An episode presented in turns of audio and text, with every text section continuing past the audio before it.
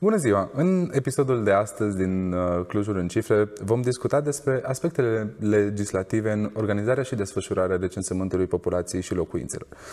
Procesul de colectare a datelor de către Institutul Național de Statistică, atât cele înregistrate la recensământ cât și cele preluate din surse administrative, presupune respectarea unui cadru legislativ.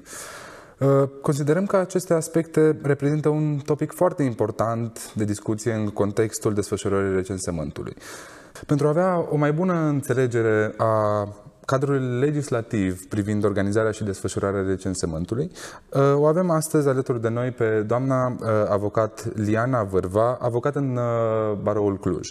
Ne bucurăm că ați acceptat invitația noastră și că ne sprijiniți în demersul nostru. Mulțumesc și eu pentru invitație. Pentru început, am dorit să știm care este opinia dumneavoastră legată de importanța colectării, colectării datelor privind uh, populația și locuințele. Um, apreciez că această um, această colectare a datelor este una extrem de importantă. Uh, așa mai simplist uh, spus, pot să spun că prin această colectare răspundem la întrebarea câți suntem. După cum cunoaște toată lumea, în județul Cluj sunt foarte mulți rezidenți pe timpul acesta de pandemie, inclusiv rata de infectare se raporta la numărul locuitorilor. Evident că această colectare este una extrem de importantă. Care sunt modificările legislative privind organizarea și funcționarea recensământului populației și locuințelor 2021 față de uh, recensământul realizat în 2011?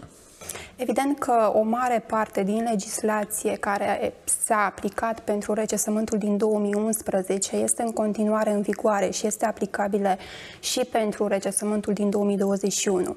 Însă, ă, de la acel moment, din recesământul din 2011, s-au adoptat o serie de regulamente noi și chiar și legi noi. Ă, cea mai importantă dintre ele ă, ar fi acea ordonanță de urgență numărul 19 per 2020, care aduce o serie de elemente noi în ceea ce privește modul de organizare și de desfășurare a recesământului pentru acest an.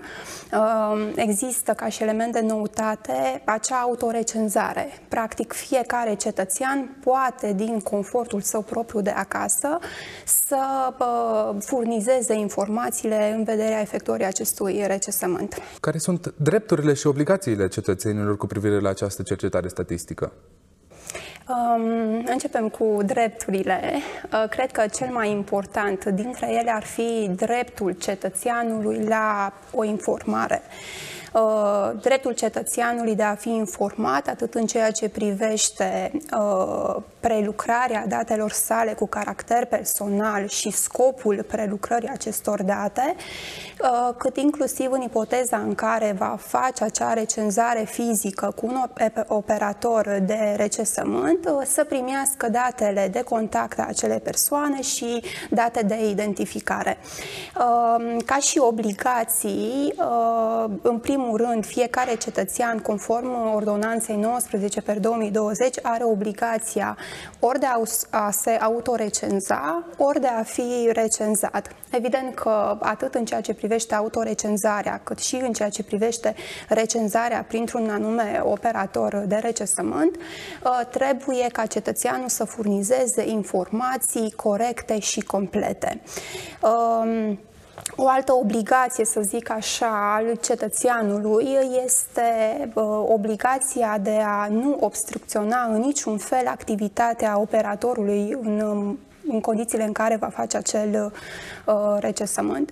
Uh, de asemenea, fiecare cetățean, la momentul recenzării, are obligația de a se identifica prin actul său de identitate, dacă vorbim de cetățeni români, sau dacă vorbim de cetățeni străini, să prezinte pașaportul, eventual, sau un alt act ce dovedește dreptul său de ședere în România. Ce se va întâmpla în cazul în care vor exista refuzuri din partea cetățenilor de a furniza date? În ipoteza în care cetățenii vor refuza furnizarea informațiilor, evident că vor răspunde din punct de vedere juridic și li se vor aplica sancțiuni. Așa, cu titlul de exemplu, voi da câteva. În ipoteza în care persoanele fizice vor refuza furnizarea informațiilor, reprezintă o faptă contravențională și se sancționează cu amenda cuprinsă între 1000 până la 3000 de lei. De asemenea, cu această sancțiune, Um, se va aplica și persoanelor care vor furniza informații, dar vor furniza informații eronate sau incomplete. Uh, de asemenea, în ipoteza în care va îngreuna sau nu va permite sau va împiedica operatorul de a face acea recenzare, din nou este o faptă contravențională și se sancționează cu o pedeapsă mult mai severă, până la 5.000 de lei uh, amendă. Uh, din nou, și pentru persoane juridice avem sancțiuni.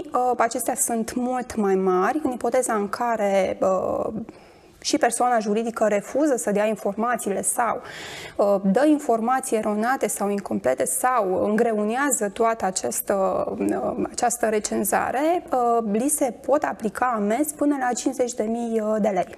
Ce ne puteți spune despre confidențialitatea datelor colectate la recensământ, mai ales că există o etapă de autorecenzare online? Da. Uh ca și confidențialitate, pot spune că toate datele care sunt prelucrate vor fi strict confidențiale și vor fi folosite doar în scopul de statistică și în scopul cercetării științifice. Uh, în regulamentele europene s-au adoptat o serie de măsuri în vederea protejării acestor uh, date cu caracter personal, ele neputând fi folosite în alte scopuri decât strict pentru statistică și pentru cercetări științifice. Uh, deci, practic, datele care sunt uh, prelucrate sunt atât de uh, confidențiale și de uh, beneficiază de o securitate uh, în ceea ce privește stocarea acestor date, încât pot spune că aceste date nu pot fi folosite nici măcar ca și probe în justiție. Deci cetățenii pot să aibă garanția că datele care ei le furnizează sunt strict confidențiale doar în scopul uh, statisticii. La final am dorit să adresați câteva cuvinte ascultătorilor noștri și nu numai. Um, bun. Um, așa ca o concluzie la ceea ce noi uh, am discutat, uh, eu îndemn cetățenii, oarecum și în raport de noutatea care a apărut față de recensământul din 2011, de a se autorecenza. Eu personal mă voi autorecenza, voi uh, recenza inclusiv pe părinții mei, voi ajuta și pe alte persoane să se autorecenzeze. De asta îndemn și cetățenii să facă același lucru lucru. Plus de asta, legiuitorul a stabilit uh, ca și uh, o recompensă a persoanelor care vor ajuta și alte persoane, beneficiază de o zi liberă care este 100% plătită. Deci, uh, cu atât mai mult, autorecenzarea aceasta nouă este încurajată inclusiv de legislație și, și eu, la rândul meu, îndemn cetățenii să o facă. Pe de altă parte, îndemn cetățenii să fie onești și să furnizeze informații corecte și complete. Vă mulțumim foarte mult pentru că ați acceptat invitația noastră să participați astăzi în podcast și să sperăm că o să colaborăm în viitor. Vă mulțumesc și eu tare frumos pentru invitație. Am fost onorată să fiu astăzi aici cu dumneavoastră. Mulțumesc! Vă mulțumim, Clujul în cifre, o zi bună! Mulțumesc, o zi bună la fel!